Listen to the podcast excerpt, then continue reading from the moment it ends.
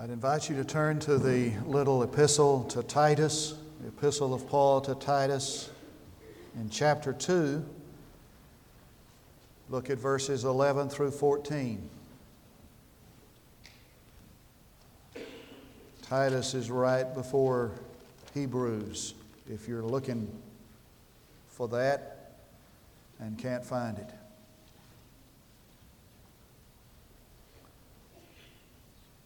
Titus chapter 2, verses 11 through 14.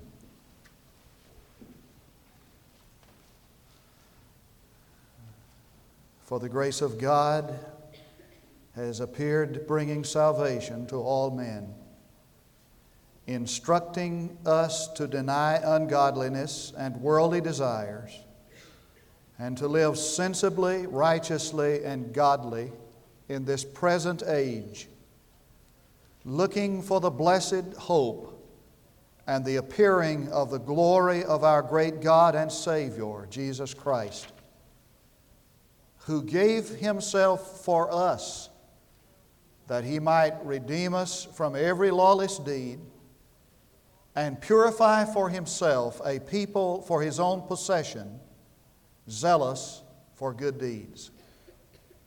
If you like to read the comics, you may have read this Peanuts cartoon a while back. Charlie Brown is talking to his friend Linus. He says, You know, life for me is just too much. I've been confused since the day I was born. There's probably some of you can identify with that. I've been confused since the day I was born. He said, I think what's the problem is that we've been thrown into life too quickly, and we didn't have time to prepare for it. And Linus said, What do you want, Charlie Brown? A chance to warm up first? Christmas comes before we've had a chance to warm up. It seems like it comes earlier and earlier. On Halloween, in a department store in Wichita Falls, Texas, there was a section of Halloween costumes and a section for Christmas decorations. Did you know that before Thanksgiving, Santa Claus had already come to Toronto, New York City, Chicago, and Tulsa, Oklahoma? We haven't had time to really warm up. And so, if we're going to get ready for Christmas, we better get ready in a hurry. And I don't know of any text that can help us do that any better than the one I have read. As we kind of reorient our minds to the meaning of Christmas. For Christmas is the coming of Christ, and we know that we haven't exhausted all that means just, be, just by recalling an event that happened 2,000 years ago. The meaning of Christmas is much deeper than that much more immediate, much more ultimate. Christmas celebrates the past. And so the text says that grace has appeared. The New Testament word is best translated grace became visible. The invisible became visible. And it's a metaphorical reference to the incarnation. That night of nights when the invisible God became visible to man. And because it's so heavy in its content, it needs to be looked at like you look at a diamond from three angles. The claim of that statement, its content and its communication. The claim, grace has appeared, is a claim of the pre existence of Jesus. To say something has become visible or became visible is to imply that that had a previous existence unknown to man.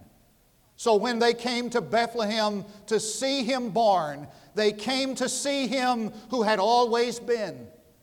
For you see, Jesus did not come into being in Bethlehem, he came into visibility. He had always been. He said, Before Abraham was, I am. Before there was time and space, before there was a Hebrew nation and a giver of the law, there is Jesus co equal and co eternal with the Father. Now, if the incarnation in Bethlehem is the claim of the pre existence of Christ, what is that, the content of that divine self disclosure? In other words, what did man see when they saw God for the first time? Or if they could write a word, one word, over that divine self disclosure, what would that word be? Would it be greatness or wrath or power or glory? No, it was the word grace. For when they saw God for the first time, they thought of grace, the greatest word in the Christian vocabulary. The keynote word in Pauline theology, the watchword of Protestant Reformation, the shorthand word for God's activity in the world, giving man the greatest gift when he deserves the greatest punishment. When they saw God for the first time, they saw grace made visible. Now, some missed that because they were looking for something else. The first indication of it is in Caesarea Philippi when Jesus got his disciples together and he said, Now, who do men say that I am? And, some, and, and Peter said, Some are saying that you're John the Baptist come back from the dead. John the Baptist caused quite a stir, for between the Old Testament prophet and the New Testament, there was no word from God. 400 years of silence. From Malachi to Matthew, not a peep of, out of God. And then all of a sudden, there came from the wilderness this wild man wearing a camel's hair suit and drink and eating uh, grasshoppers, and he looked like a prophet, and he sounded like one, and he called the people down to the river, and he preached these scorching sermons. And just when his ministry was at its peak, Jesus was just beginning his ministry. And John the Baptist got in trouble with Herod and lost his head literally. And so when Jesus came preaching the same kind of message, John, uh, Herod, tormented by his guilty conscience, said, That has to be John the Baptist coming back from the dead. That's where all that started. And Peter said, Some are saying that you're Elijah. If you've ever been in a Jewish home at the feast of the Passover, feast of, the, of Pentecost, you will see an empty chair by the table, and the host will tell you that chair's reserved for Elijah. And he'll tell you if he's an Orthodox Jew, that the Old Testament prophet, the last one, in the last book of the Old Testament, in the last paragraph, said that God was sending Messiah, but prior to his coming, Elijah would come. Perhaps they say, they're saying, You're Elijah. Or maybe Jeremiah. And so Jesus looked at his disciples, looked at Peter, and said, Now you know me better than anybody. My life is an open book before you. Who do you say that I am? And Peter said, you're the Christos. The Greek translation of the Hebrew word for Messiah, Messiah, the anointed one. For you see, the Jews had a dream that somebody would come one day to reestablish the glory of Israel. For the history of the Jewish nation was a history of one Holocaust after another. If you think that Holocaust in Germany was terrible when two thirds of the Jews were exterminated. Just one Holocaust after another. But there was one time in Jewish history called the Golden Age under the rule of David when he stretched out their boundaries from Dan to Beersheba and Israel became a world power that was called the Golden Age. But when David died, Everything went back to the routine, same as usual. And the Jews looked for that day when God would send somebody. Now, watch this. Jesus did not come to establish, to sit upon a throne of an earthly kingdom. He came to hang on a cross. He did not come to rout the enemy out of Jewish land. He came to forgive our sins and wash away our guilt And that leads to the communication of this divine self disclosure. For Jesus blew their minds away at Caesarea Philippi when he said, The Son of Man must go to Jerusalem and suffer many things and die. Don't you know my agenda? Don't you understand my purpose is not to establish an earthly kingdom, but to die for man's sins? And Simon Peter said, Never will it happen, for it was far from the Jewish mind to think of Messiah as a suffering servant. But the good news that Christmas celebrates is this. History takes its finger and points to that event in the past and declares that God in grace has sent a Savior to the world to forgive our sins, to bring light to our darkness, to bring liberation to our bondage. Not an earthly throne, not an earthly king, but a Savior who redeems man from his sin. And so the preacher at Oxford said, It is the temper of this modern age to cry with despair, Look at what our world has come to when in that first century the Christian shouted with joy, Look at what has come to the world. Christmas celebrates the past. Christmas anticipates the future. And so the text said that we look, we await the appearing of His glory.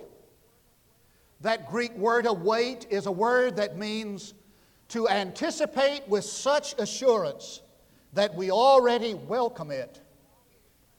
So the author was saying, we anticipate with such expectation the second coming of Christ so that we even welcome that advent. It's in every New Testament book. How dare we ignore in the celebration of Christmas that preeminent theology, that imminent advent of our Lord's return. A few weeks ago, I was talking to a man, he had been reading about Star Wars and about nuclear holocausts and all that stuff. And he asked me this question. He said, Preacher, do you feel like, do you think that it's possible that in our lifetime we'll see a nuclear annihilation? I said, Well, um, I don't think we have to be too smart to know that that's imminently possible. Let me raise that to another level, I said. I think with every confrontation of world powers, of the world powers, it makes a nuclear annihilation or holocaust not just possible, but probable. And with every confrontation, the fact that this world will go up in smoke becomes even more probable. Uh, a few months ago, a man named Betzoid in the Detroit Free Press described what would happen if somebody exploded a nuclear bomb 6,500 feet above Detroit, Michigan. He said if you exploded a one megaton bomb over Detroit, now a megaton bomb is 80 times the size of the bomb dropped on Hiroshima. And we have bombs that are 100 times as powerful as one megaton. You can just put that kind of get the picture of that. And he said if you explode a, a, a, a warhead, a nuclear bomb, 6,500 feet above Detroit, one megaton in power, it would create a fireball a hundred million degrees centigrade, which is 15 times hotter than the surface of the sun. And in one instant, 300,000 people and everything around them would be reduced to cinders. Now, that's quite a prospect. And I said to my friend, it is possible that in our lifetime, that is imminent, that we will see that happen. A lot of people believe that. As a matter of fact, just not a while, just a while back, students at Columbia University voted for the faculty to, to stockpile cyanide capsules so they could kill themselves if somebody exploded a nuclear bomb in America. And sociologists tell us that the reason why there is a rise in, of suicides among young people is that they fear the prospect of living in an age that is burned to cinders with a nuclear blast. Now, that's quite a, something to look forward to. You say, well, you're sure a doomful preacher. Let me say something. Listen carefully. I tell you that there is something toward which we can look this morning, not with fear and dread, but with hope and expectancy, that's even more imminent and more probable than a nuclear annihilation, and that is that the Lord will return in our lifetime. It is more imminent and probable that before this day is over, our Lord will return than it is that we'll be destroyed with a nuclear bomb. How dare we ignore that preeminent theology? Jesus talked about it. He said to his disciples in Caesarea Philippi, Whoever is ashamed of me in this sinful and adulterous generation, of him shall the Son of Man be ashamed when he comes in the clouds of glory. And he started his trilogy of parables of the, of the talents and the, and the virgins and the coming judgment with these words Hereafter, you'll see the Son of Man seated on a throne of power with his angels coming in clouds of glory. And to Caiaphas' question, Are you the Son of God? he said, You have said it hereafter. You'll see the Son of God seated on thrones with his angels and coming in the clouds of glory. And a casual reading of the New Testament is enough to know that every writer in the New Testament lived in the anticipation of the coming of Christ. Every morning they scanned the heavens for the first flaming of his advent feet. And they were supported with a deep conviction that, that the Christ would return and vindicate them. And they endured all kinds of suffering and persecution because of that conviction. And the last book in the New Testament talks about a new Jerusalem coming down out of heaven and ends with a shout Even so, come Lord Jesus. And when he comes, what a contrast will be his second coming to his first.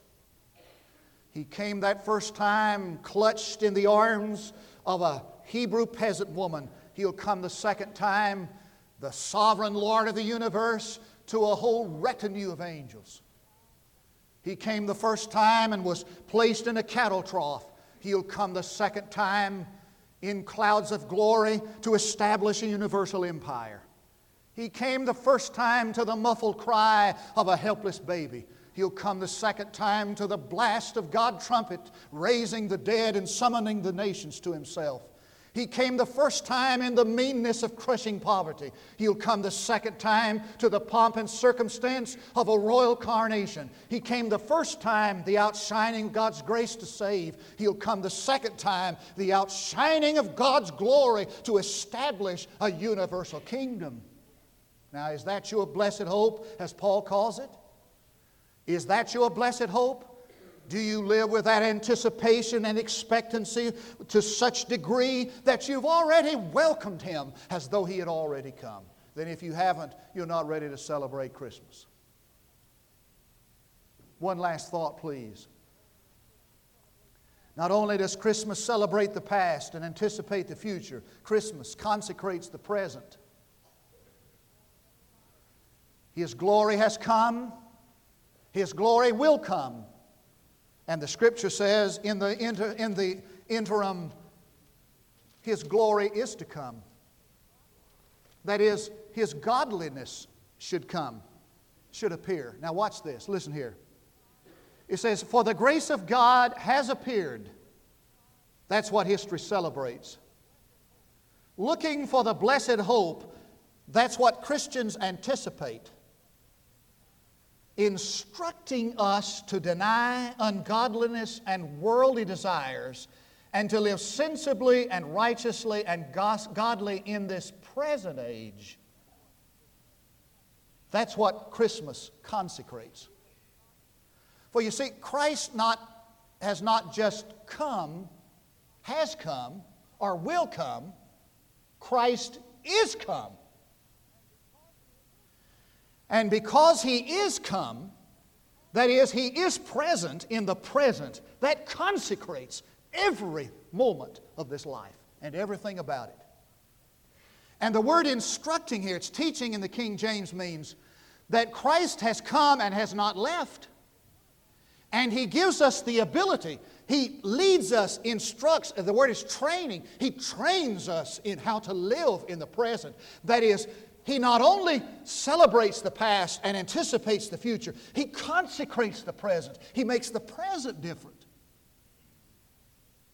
Let me tell you what happened to me last Christmas. I get so worked up at Christmas time. I mean, I've always, I've always had the, you know, the, you know, the Christmas was always the best thing for me. I mean, as, I have so many wonderful memories of Christmas as a kid, but I'll not go into those gory details. But it's always been just, just wonderful for me.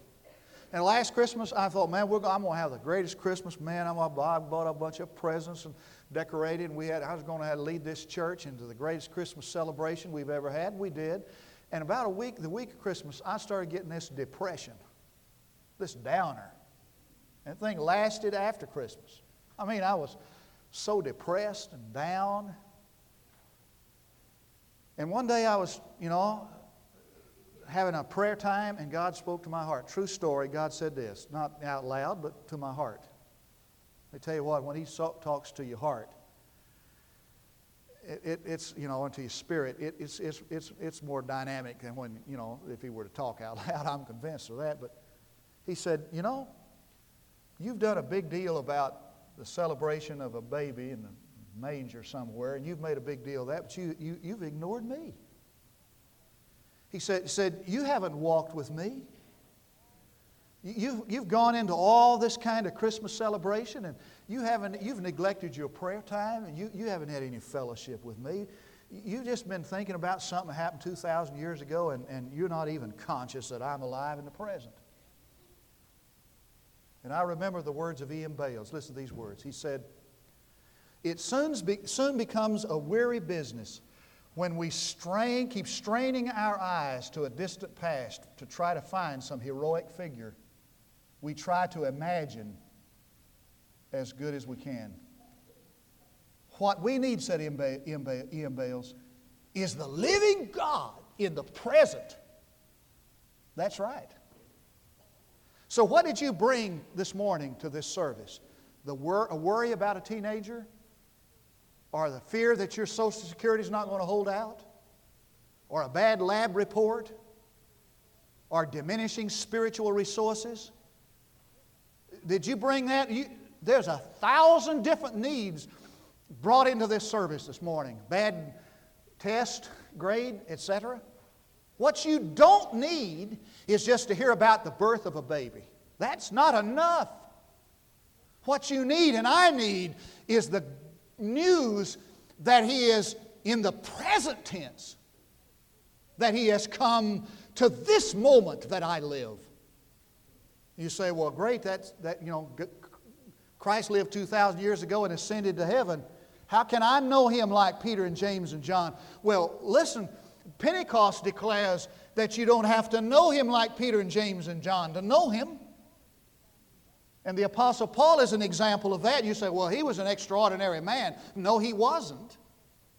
The Bible doesn't hold up the Apostle Paul as an extraordinary man and say, Don't you wish you were like him? What the Bible does is hold up the life of an ordinary man made extraordinary by the presence of God in him.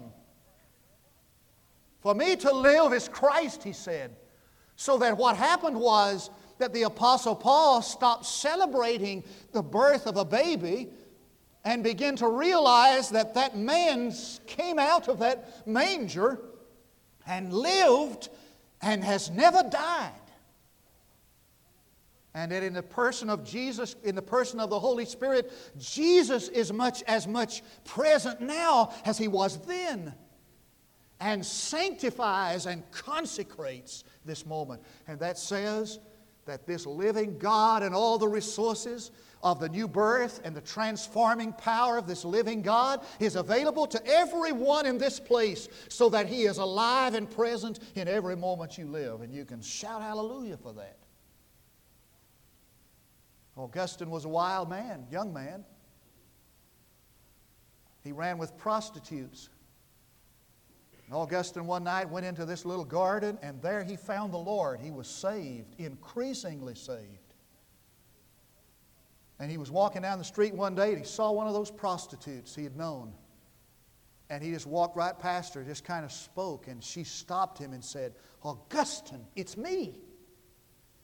And he looked back at her and he said, Yes, but this is not me. And Gertrude Behanna, you may have heard her testimony. I've heard it several times on tape. Born and raised in New York City to wealth, she was aristocratic, blue blood, a debutante. She said, The only time I ever saw a Bible until I was a grown woman was the Gutenberg Bible in the Smithsonian. She never went to church. She married three times, divorced three husbands, became an alcoholic. And one night, at the insistence of a friend, at the witness of a friend, she got out on her knees and prayed to God for him to come into her life. And Gertrude Behanna says in her testimony, I don't know what happened to me. All I know is that when I got out on my knees, I was a sinner. When I got up off my knees, I was a saint.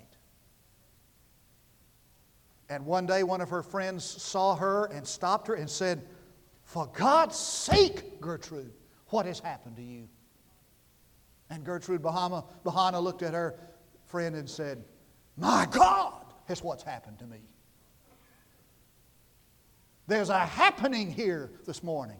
It is that this living God, not, not, not, not, not, not a God in a, in a manger, not a baby, this living God is the happening, and He makes all things new. And he consecrates the present, the present with such dynamic change that a man walks out of here, walks in a sinner, walks out a saint, and can say to the world, My God has happened to me. James Plights tells about the lady who made the trip to Israel and she was checking out, flying out of Tel Aviv and the security guards were checking her luggage. This happened just recently. And they were taking, she had a nativity scene in there. You know, you get a nativity scene in a camel, you know, everybody does when they go to Israel. And they were checking out these, this nativity scene, and the security guard was checking every uh, figure in the nativity scene. And this is what he said He said, We have to check each one of these to see if there are explosives in them. Isn't it a paradox? That that baby in Bethlehem is the most explosive character who's ever lived. And when he enters into life, there is such a dynamic, there is such explosion, there is such change that that person is made new. And you say, well, how does that happen? Well, it is made possible, it happens when a man opens his life up by faithful surrender to this living Lord. It's happened to you. I've prayed with some of these college students as they work their way through God's call. It's happened to some of you. I've talked to those adults who have, who have lived for God for years. It's happened to you. We're going to baptize two little girls, precious children tonight, that are now forever different. They were precious and sweet and innocent and pure. Even before last week or whenever. And yet, having sinned against God, separated from Him, now Jesus comes into their precious lives and they'll never be the same again. Qualified for heaven forever. Isn't that wonderful? You say, how does it happen? It happens when men trust Jesus Christ and open up their lives to Him. This story, and I'm through when the earthquake occurred in Anchorage, Alaska. You, you, you heard about it years ago. The governor of Alaska got all these letters from these folks whose houses and stuff were ruined, and they were asking for the, this thing, this government to do this for them, and the government to buy this and pay for this and give me this, etc., etc. And the governor said that he got a letter from a little boy.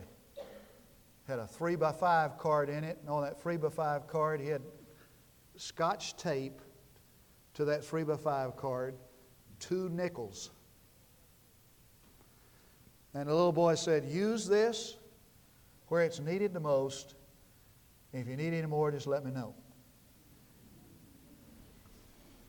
The happening of Christmas is this that a man comes into the present moment to encounter Christ and says, Here's my life. You just take that life of mine and you use it because it's yours from now on. And when that happens, God consecrates the present. Let's pray together. Father, there is no message any more exciting than the message of Christmas that celebrates the past, anticipates the future, and consecrates the present. What we're more concerned about now, Father, is this present moment, the need of it. And I pray, Lord, that in a very special way now you'd draw near to us and to our heart, and you'd help us to know what your will for us in this moment is. I pray that it'll be the most sacred moment of our entire life because it's the moment when we have encountered the invisible and begun to live like He wants us to live. Because I pray in His name, died for us, even Jesus Christ our Lord. There are three invitations.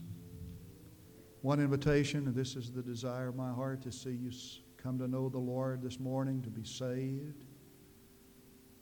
Open up your life to Him in faith, who is immediately available to your faith.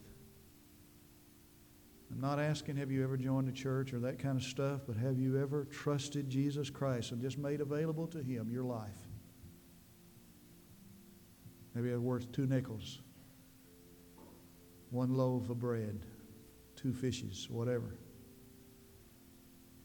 Second invitation this morning is to come and join our church, to begin the celebration of walking with God's people in a place He's chosen to do His work, or perhaps this morning to come and rededicate your life to the Lord, that He might consecrate the present moment. While we stand to sing, we invite your response. We'll not wait long for you to come.